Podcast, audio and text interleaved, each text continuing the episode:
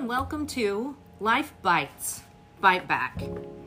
I think one of the um, things that really bites the worst is maybe mental illness, mental health challenges.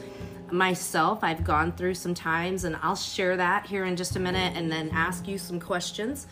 Um, but um, first, I just need to let everyone know that I want to remind everyone I'm not a licensed professional in the healthcare field. Um, the only degrees I've ever been given were through life experience. I'm in no way advising a specific plan for any specific individual. Please reach out for therapy, reach out to your doctor, and reach out to family members um, if you are struggling. Um, today, I have with me a friend, Donna Frick. Hello. Thank you for joining me. Um, Donna is a registered nurse. I am. Okay, and she has worked many, um, many moons in the healthcare and, um, you know, hospital type setting. So even though you're not working as a psychologist or anything, it, you had to deal with quite a bit coming through the hospital, I imagine. I I have, and you know, I've I taught to uh, senior nursing students um, a couple times a year uh, at OU, where I'm um, graduated from, and I tell all of them, you know, I, I'm guessing none of you have have planned a, a career in behavioral health or mental health, but guess what? You get one. It's part of the package because everybody who is entering the healthcare system in any way has some level of stress on some somewhere on the stress anxiety spectrum.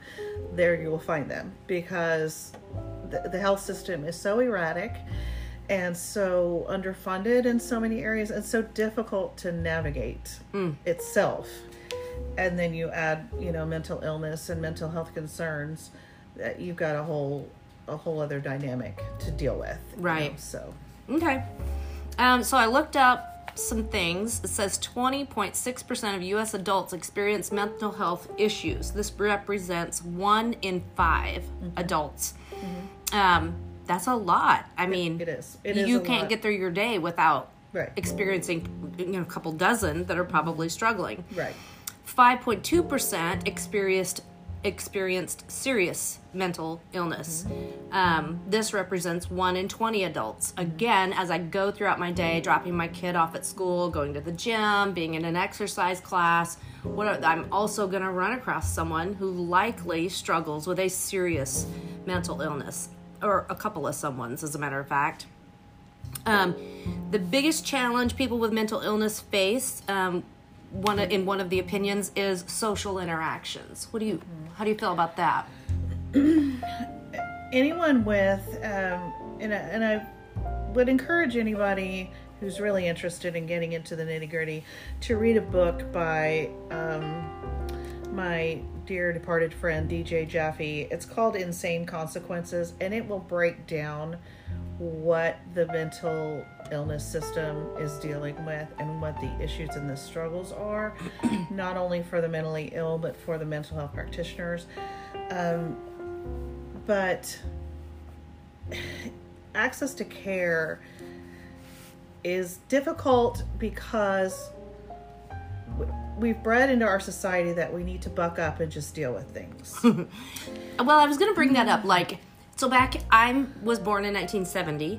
So in the 70s and 80s, I never heard of mental illness. It was, you know, you're down in the dumps, or you got a case of the blues, yeah. or Pull yourself up by those bootstraps and keep Suck it on up, going. Buttercup. yeah. Yeah. Unfortunately, um, the world that we live in today is not none of a lot of people don't have bootstraps to pull themselves up with and those are coping skills and coping mechanisms and haven't necessarily had maybe the right family support or have faced some sort of trauma in their lifetime that has zapped those coping skills if they ever developed them in the first place so, getting somebody. so. What do you feel like? So, what what was the deal with us in the 70s and 80s? Like, was mental illness not there? It, Or- it, it was there. It, yeah, it was definitely there. I, I think, and honestly, in looking back at that time, um, I just this is my personal opinion, not my nursing one, but I just feel like that we were a different society at that point in time, and I feel like in the last maybe decade, for instance, I've seen a just drastic decline in the way that we treat each other as human beings. And I don't see the same level of community support that I saw then. Uh, I personally, and I know that if my husband were here, he would be, you know, clapping in the background. I feel like technology has zapped us as a society. I was going to ask that. And I personally Do you feel like it con- contributes Yes. to mental illness? Do you feel like it can um, be the the the match that lit the candle I on it? do, I do, honestly, because you know, for instance, I was just back in Wilmington, Delaware for a few days and stayed in New Jersey with my my cousin Jennifer, who actually lives on the same street as her dad, and her sister lives a few houses down. That's a very oh, uncommon thing these Yeah, days. no, no. That's not a norm.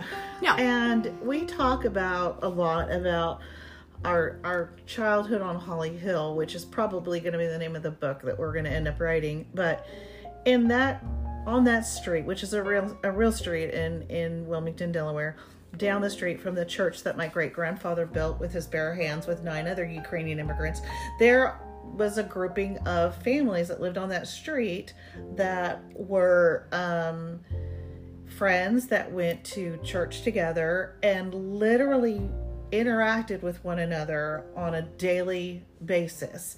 There was no going inside and getting on your phone or going and getting in front of a computer screen or even a television. There was a lot of interaction with one another. They probably knew more about us as kids than they needed to know, but still, they hmm. supported each other. They were the casserole ladies that, you know, if somebody was sick, they just showed up and filled your kitchen with food. And we don't have that kind of a society anymore. We're very disconnected from one another, uh, not just geographically, but emotionally. And I just, you know, there was this is a time when I could go up the street. My grandparents live at 24 Holly Hill Road. If I was, if I was having a bad day, I could go up to 32 and I could talk to my grandmother's friend about what was going on. And she would just say, Well, now listen, Donna, here's what I think. And then she would, you know, in her own sweet way, you know, um, in an amateur way, Tell you to straighten up. counsel counsel me back to what I needed to do and help me to refocus in a way that I don't think she realized she was counseling me. She was just telling me what she thought I needed to know. Um, Okay, so really, that lady mm-hmm. is what my grandmother was. Mm-hmm. You know, mm-hmm. so have we lost that multi generational I believe so. influence on our kids? Yeah, I We're not so. as involved with our great grandparents or our, you know, whatever. Okay. yes, and that's why again, my aunt was 104 or 105 and 8 months years old. That was her li- her life spanned a century of time. She was born before women had the right to vote. She had a huge Im- impact on the community of Wilmington, and she was not just the matriarch; she was the little lady that everybody respected and went to for advice. But not just that; it's just the way that we all just connected to one another and now we're texting one another and we're you know if somebody didn't show up to church they came looking for you like they'd show up at your house to make sure you were okay Right. if you anything was out of line in your life they were going to know and they were going to swoop in Definitely, we had a better um, community, better Right. tribe. Right. Um, there was you know, a tribe when they always say i love my tribe you know Yeah. definitely growing up back then um, my mom had a supper club group It- um, my aunt janita and her husband and then um, the colsons my mom and dad there was just you know several couples Mm-hmm. Yeah. and they would all go out to supper together you know um, once a month or something or we would get together and they would all play spades and um, yeah, we don't have that. We don't really get together unless it's for a social media worthy event. Right. And then we take pictures of everything, and, you know, everything has to be made so public. And that's, I mean, that's fine, but I think we need to get to the core of of who we are and what we need from each other in that in that in that group. It's, it needs to be a real uh, a real legitimate connection. Um, Yeah. You know, I just and I'm not suggesting that that is the answer for someone with severe mental illness because that requires medical intervention. Okay. and that that's a so definitely level. that's what i hope to accomplish today um, we're going to cover and there's really not a, a name that i know of for it but so for lack of a better term a typical mental health issue Mm-hmm. versus a serious mental illness.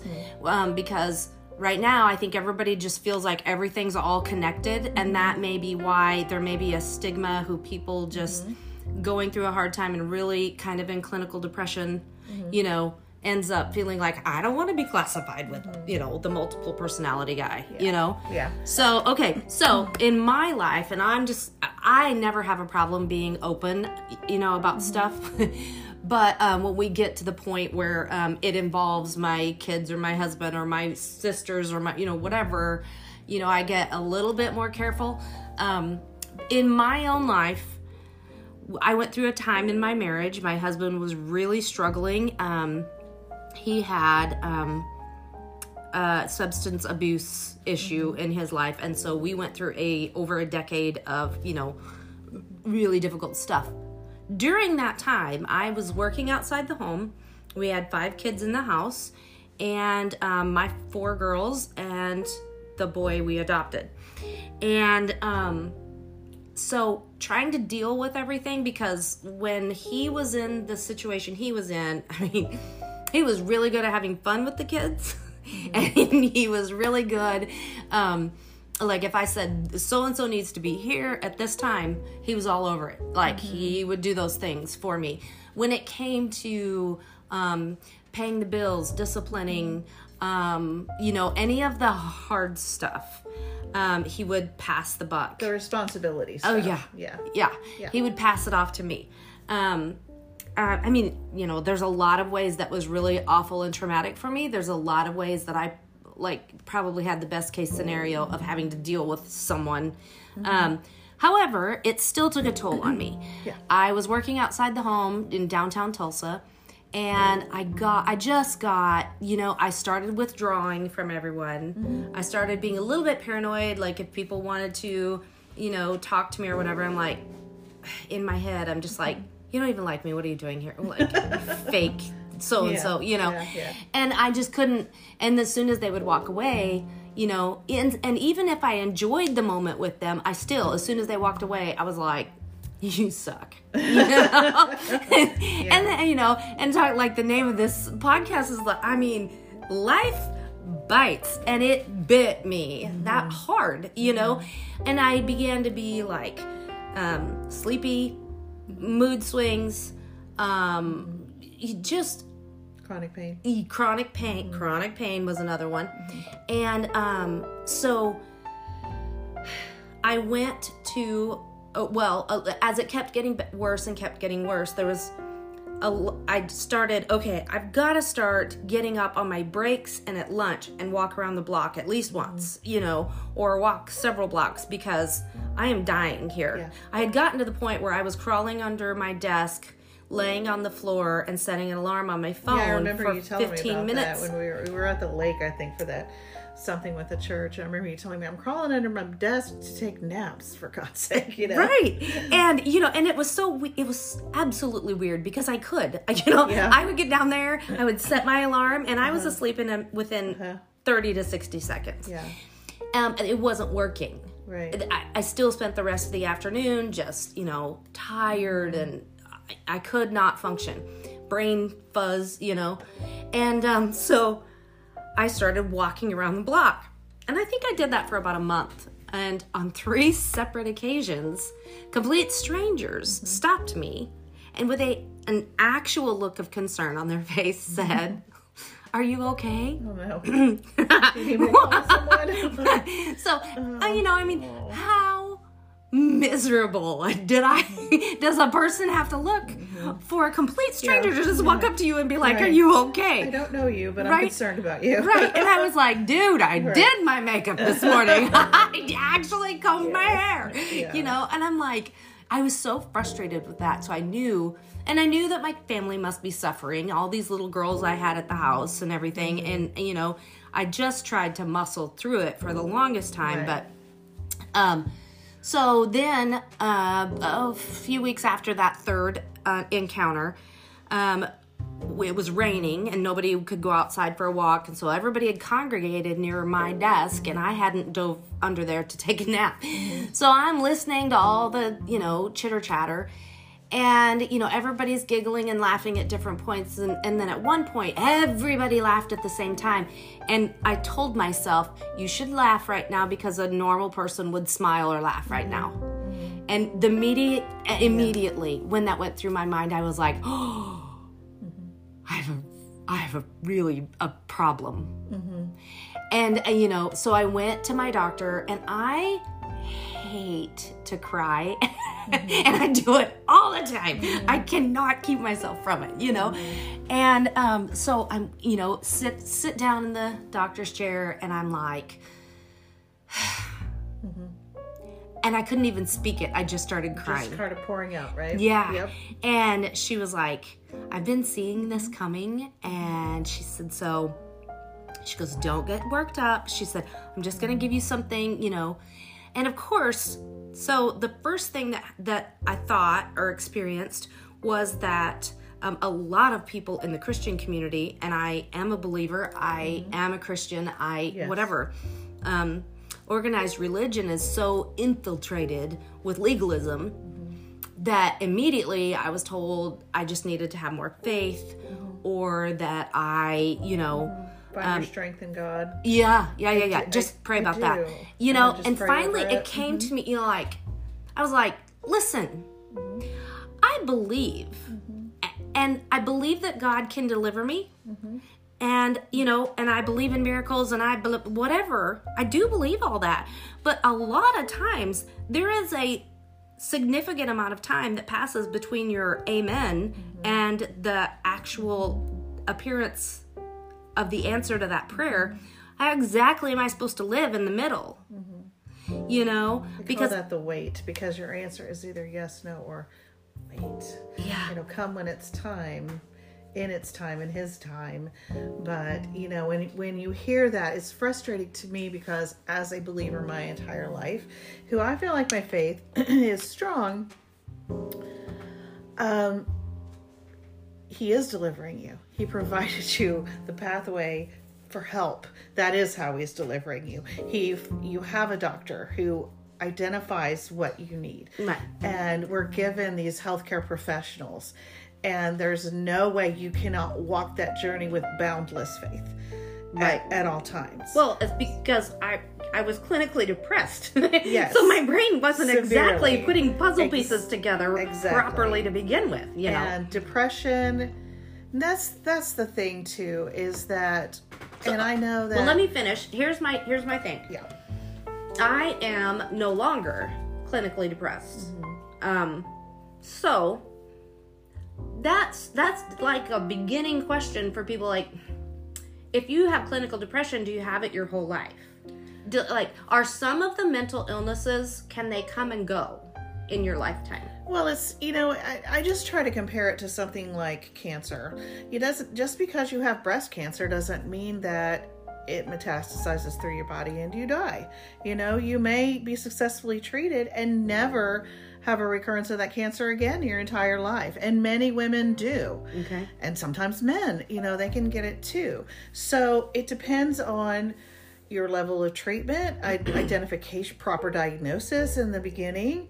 Um, you know, I have I've pushed back and pushed back and on my own care for a long time as well because I was so laser focused on can make Taylor well, keep him safe, keep him, you know, and all of those things.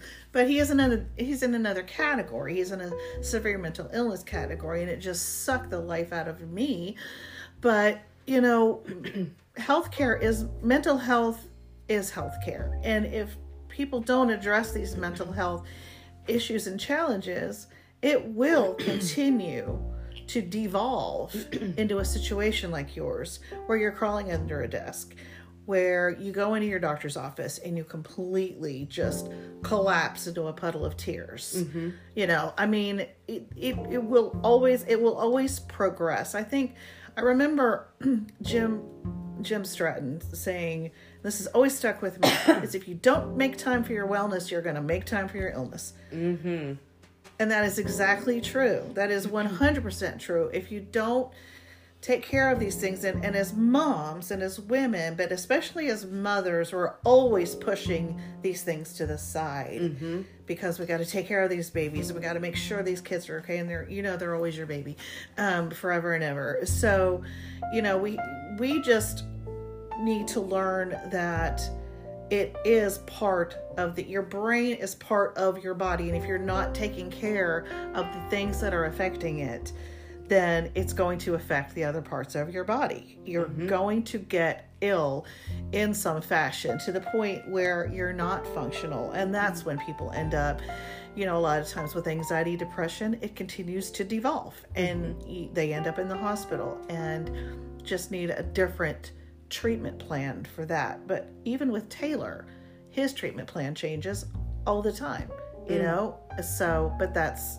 yeah, that's next level stuff right there. Yeah. So, Okay, so um, she put me on some antidepressant mm-hmm. that also had a painkiller in it because I had like even my neck and shoulders, my muscles mm-hmm. just stayed in a Charlie horse mm-hmm. 24 7. And so I had that and I had rheumatoid arthritis. So, of course, I had joint pain and everything Yeah. going with all of this wonderfulness. So she put me on, I believe it was Cymbalta um, that was supposed to help a little bit with pain, but also be an antidepressant. And um, I did really, really well on it. Um, you know, I mean, it's not for everyone, and you know, whatever. But um, I did really well on it. Um, it allowed me. It took just enough of the edge off of me to be able to do the work it took to get better. If that makes sense. yes, Um, because I'm taking it as well. So I get you. oh, nice. Okay. Yes. So, um, so during that time, then once I had that antidepressant medication, it was just like, okay, that took enough of my stress and like compartmentalized it, put it in a little box and hid it from my brain. and then I was able to do the hard work that I didn't have the energy for before. Um, I will say that there's been a couple of times in my life um, when it just seemed like I was overloaded or things were horrifically bad for a loved one or whatever that I would start to feel myself, um, you know, isolate. You know, mm-hmm. friends would call or whatever, and I'm like, just text me, please. Mm-hmm. you know, mm-hmm. and um, so I could feel that starting, but I was able to recognize it early enough that I really haven't gone back on Right. the medication, but I saw all the warning signs and I was better prepared to fight them. Those are your coping skills that you grew out of that situation. So now you can identify those Right. situations before they, you know, balloon out of control. Oh yeah. So, So, what would you consider be like a typical mental illness besides depression, which I obviously feel like is not a serious mental illness? Severe, severe mental illness categories are major depressive disorder, um, which people can become extremely functional with. Um, I consider myself at this point relatively functional, and I do have that diagnosis.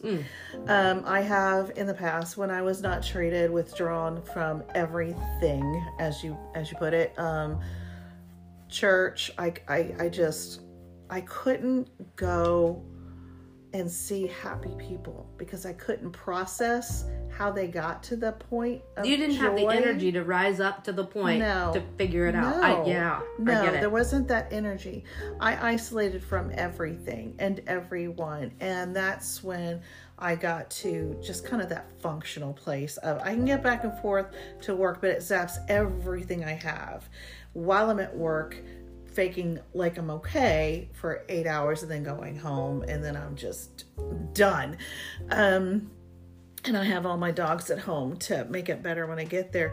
Then bipolar, which is categorized as a type one and type two, and and the one is a more has the propensity to be more aggressive and have rage outburst. Um, And so this is bipolar one. bipolar type 1 bipolar type 2 um, not so much of that more um, that's what my sister-in-law has and um, either one of them can still more so the type 1 can have psychotic episodes or psychotic features Okay. and then um, schizophrenia which gets a fancy title of schizoaffective it is literally a name. It's just the name. It's it means there is no difference between schizoaffective and schizophrenia. They're in the same category to get. It's it's just with schizoaffective, they hear voices, they have visual and auditory hallucinations both. Okay.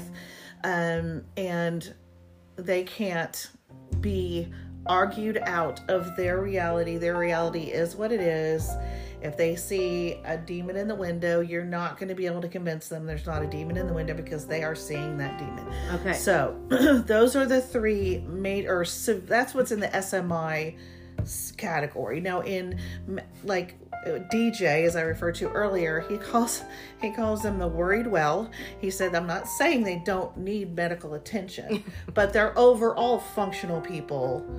Who have worries and concerns and stress and depression and anxiety and all maybe PTSD, those things that need to be addressed, but they don't require immediate hospitalization when the worst of their illness presents itself and they're not, you know, they're not in danger of harming themselves or anyone else because they're having you know in, inadvertent suicidal thoughts and things like that. These are people that you see about your day that are functional that's that fake normal you know and get get on through their day. But at any moment you know they may just have a panic attack or something along those lines. So um those are literally half the people you run into at Walmart, you know, Right. so every day Right. that Okay, so another um, quote I found many factors contribute to mental health conditions trauma, history of abuse, biological factors, family history of mental illness. yes. Would there be others? um there there is definitely a genetic predisposition for the SMI category. So like that that severe mental illness grouping Okay, the three you Um, mentioned. yes. Okay. with the only other thing I would add to that that's really become more understood is bullying.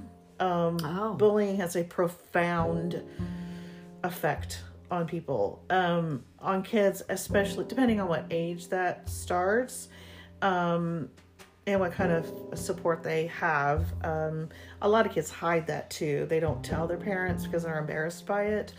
Um, that's why I- wish that I know there are people with great intentions out there, but the bullying in- initiatives need to be more aggressive, and there need to be uh, more aggressive repercussions for kids that are bullying. Listen, there needs to be more aggressive repercussions for TikTok challenges. Amen. I mean, come on. Amen. Yes. And where are mm-hmm. the parents? I, like, Yeah. I wouldn't have surfaced mm-hmm. for a good six months if I had intentionally tried to rip a soap dispenser off the wall at my high school. or the ones where they're supposed to assault one of the teachers. Yeah, we're not doing that. Um, Yeah, you no. know, Dot Bryson is not allowed. To Listen, I mean, I, and and I grew up on a farm, and my dad would have had me knee deep in pig slop, and yeah, you know, uh, all of it. I, I would not have gotten to come to town. Period. yeah, ever. Yeah. And uh, I say that because at 15, what did I do? Okay, well, uh, at 15, my parents had gone to Texas and left me home alone. I was 15. You can imagine what all happened. And so I'm trying to burn some evidence before they get back home, and I caught the corral on fire down at the barn and had to call the fire department and, you know, oh, but here's the thing. I got, I was 15, almost 16. I got the whooping of Mm-hmm. my life. Mm-hmm. I, yeah, I'm you know, and I say it all the time because I'm like I'm probably the only person you know that got her last mm-hmm. whooping at 16. Mm-hmm. Yeah. But I, I said it even that day. I said it, and I say it again. I deserved every minute of it, mm-hmm. and my parents were trustworthy in getting a whooping. I mean, it, there was never a, you know, hit me with a broomstick or like it never crossed into abuse, you know. Yeah. And um, so, um, I for six weeks after six weeks. That's a long stinking time, which you know coincidentally took me to the end of the school year. So Yeah, basically, I had no life. You know, prom was going to be in the middle of that, and I, you know, and so my parents did give on prom, but I didn't get. I my mom dropped me off at the doors. And she picked me up promptly at midnight. and that was super Yeah. embarrassing. Yeah. I hated it. Um, Yeah. But boy, did I learn a lesson, you know. Um, so, yeah, I, I feel like, yeah, bullying. What about substance abuse? Uh, that's definitely a problem, and that is something that my husband, the the pharmacy guy, has studied a lot. Um, you know, and he can he can read those really profound studies that I can't because they get into all the chemical equations and stuff, and I'm like, I don't know what any of that means. But he has said that marijuana use under the age of 18 and really pushing up to 19 20 is very very very unsafe in an underdevel- underdeveloped brain because the brain development does not stop especially in males until really about 21 22 and um so he although he was he's a proponent for the appropriate medical usage with cancer patients and with people in pain and with you know people with persistent other issues um, he is absolutely adamant that kids underage should not be able to gain access to it. They should you know i don't know how you regulate that we've never been able to regulate it before but Right. um, of course We're moving towards the fact know. that we, we can't regulate. We've never been able to can't regulate, this, so now we're Yeah, just gonna. it's just gonna be now in it's the- just gonna be a free for all. it's going to be a QuikTrip before you know it, you know, at the. So, Yes, know. I'll take a giant Yeah. Mountain Dew Uh-huh. and yes, yeah, exactly. Yeah. Um, so, okay, let's see. I covered that. Half of all um, mental illness show early signs before a person turns 14. Three fourths of the mental illnesses begin before age 24.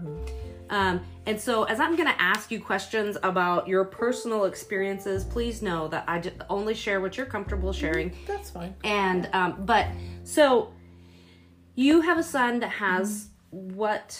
Taylor has schizophrenia. Uh, he was originally diagnosed with bipolar type one and schizoaffective, you know, but he they've modified that over the last, I guess it's been six and a half years now to schizophrenia because that's just that's just where he is. When did you first see signs of him doing something that you thought, that's not normal?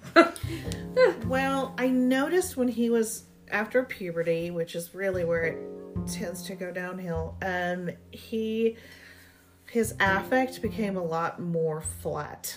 And he had a hard time uh expressing emotions in the appropriate time and place. So that concerned me. And then um he didn't he started to show less and less like compassion. He'd always been emotional at the right time.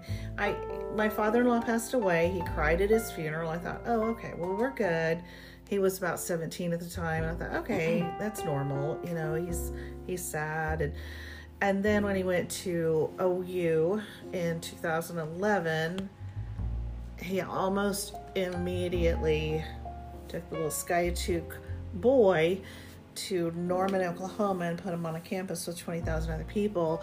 Um, he started hearing voices. And even with that, even with that, we still couldn't go down that road in our own minds. And actually, I was sitting in the parking lot at Emmanuel Baptist Church because I was it was October and I was coming to some event that was happening there. I don't know what was going on, like a, a rummage sale of some sort. I don't know. It was in October and he called from his advisor's office and said, I'm failing every single class that I'm enrolled in. My advisor suggests I should withdraw. It won't show up on my record, and I can start again maybe next year. And I thought, okay, I remember when he got that one B in Mrs. Mrs. O'Neill or McNeil's class. I can't remember the geometry teacher. Um, and he was devastated by that. And here he was, his tone was completely flat. You didn't hear anger or you didn't hear Nothing. And it was shocking. So he came home and we went through a whole process of him trying to go to TCC, trying to go back to OU. And That you have younger out. children at home under he's your oldest. He is my oldest. Um, you know, at around two- 2013, when my second child joined the Navy, I saw he had continued to deteriorate, was refusing to get treatment because he was an adult at that point. you can't force that until you can get the guardianship. And then he um, he used some drugs that he thought would stop the voices, and they did, but only because he was unconscious. It's yeah. So Such do you feel like game. the drugs that he used at 21 was that the first time he had been using? Oh, he had been smoking pot in high school. I know he had because Okay. I could smell it in the car, and you know, I mean, it sky tickets everywhere, Mm-hmm. like literally everywhere. um, I can tell you exactly who he got it from, in fact. But I'm sure you're a smart woman and you can determine who the best sources are. But Yes. you know, so um, then he brought him home. We actually got a call from Jesse Brewer, who was with the Osage County Sheriff's Department, and said, "This kid is, this kid is, he's not okay. I need you guys to to come and get him." And he said, "I don't know what's going on, but just take him home." So we did, and um, went and got him into some treatment, some outpatient treatment. He did that. He stayed clean for a very long time. And then 2015 rolled around and he was, for whatever reason, he'd gotten mixed up with some people here in town and um, was over in somewhere in Claremore and ended up walking into someone's house because he said he saw people on her roof and he wanted to warn her. And that was the beginning of the downward spiral into the abyss of severe mental illness for us. That was June 1st of 2015 that he was admitted to the hospital. We talked to Rogers County. They they didn't they dropped any charges because of his illness and then by November he was admitted to Hillcrest for psychosis and uh, last week was his 12th admission to the hospital. So we now have guardianship of him, and uh, he is actually being discharged from another facility today. And refuses to go to residential care. Um, and just kind of it's it's a battle because with people like him they can't they're not like you and I. They don't have that moment where of clarity that they say I should be laughing and smiling everyone else is this is wrong and I'm going to go get help or like with me it's I really shouldn't probably be crying on my way home from work every single day I think I should probably get help now Oh, come on. so, um, you know, there's he they don't have it's called anosognosia. It actually has a medical term. They don't have the ability to gain that level of insight into their own illness to identify that they need help and they need care. Um, and they live in a very delusional world. So, um, that's the issue with him is we're battling not just a very desperately failed mental illness system, but also the, the illness itself, Yeah. basically. So we're kind of up against. So both are, are are illnesses like ADD, which is attention deficit disorder, Mm-hmm. um, ODD, which is oppositional defiance Mm-hmm. disorder. Um, let's see some of the other things, anxiety. Mm-hmm. Um, all of those are um, considered typical Mm-hmm. mental or you know just mental health. Um, um, so how how are we just now seeing so much of this in kids? The ADD is something even just since I've been a parent. When my first children were starting in school, that that wasn't a thing. You know, um, so much anxiety wasn't a thing even back then. You know, um, so all of those are also considered because I think a lot of people categorize a learning disability, which would be ADD, um, as not a mental illness, but it de- it definitely is. It is. Or... It is. And, you know, I think the problem you come up with is, and a lot of people like to use the word stigma. I will, you'll never hear me use that word because it's just nonsense. It's discrimination, is what it is. And, um, you know, the days of well, that's kid's just hyperactive. He just needs to drink less sugar. We've we've definitely gone beyond that, and um, I I I think that again we go back to our whole societal makeup now versus what versus then, and you know we're finding now that adults have ADD, adults have ADHD. This is not a childhood illness. It may be a manifestation of a severe anxiety and not able to process all of these emotions. It may be just an inability to handle all of the chemical imbalance in the brain, and that's the way it presents itself.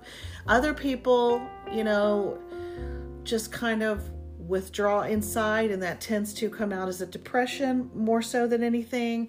But they were always there. We mm-hmm. just didn't acknowledge them. They were always there.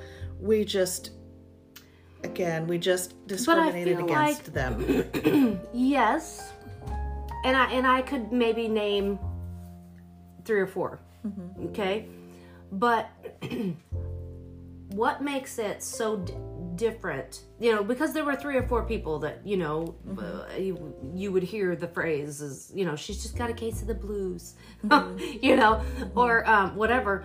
But three or four I knew of that I can pull up in my head. Mm-hmm. And today I can't, mm-hmm. you know, maybe I can't even get through my immediate family mm-hmm. inside this one, under this one roof without bringing up some type of what is now considered a mental illness. Um, so I just, I'm so curious how I feel like the numbers have grown, even though we did, you know, just tell people, you know, suck it up and deal with life. Um, but I still feel like the proportions, the percentage has really grown.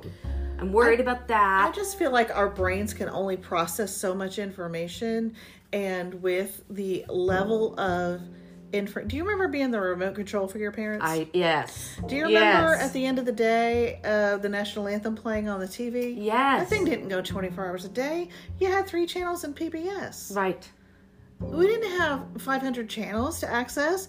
We didn't have our little uh, tracking devices that we carry around with us everywhere that had our email in it and people texting us and calling us and access to the internet all day long. If you couldn't think of somebody's name, you just didn't think of their name. You didn't look it up because you couldn't, you know. And I was thinking about that the other day. It's I couldn't think of something, and I'm like, well, let me just check it here.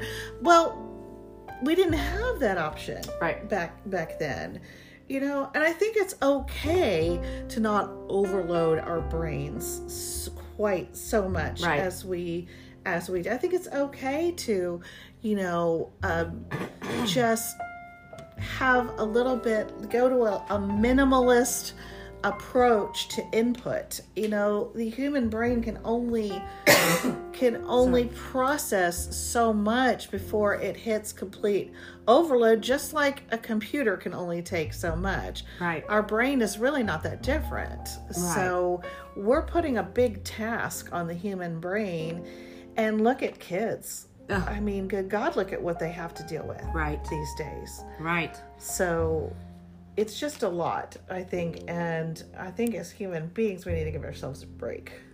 True. We really yeah. do. Okay, well, I think we're going to take a little bit of a break on that note. Okay. And um, then we'll come back. we'll finish up a couple of things from this, and then we're going to move into the serious mental health issues.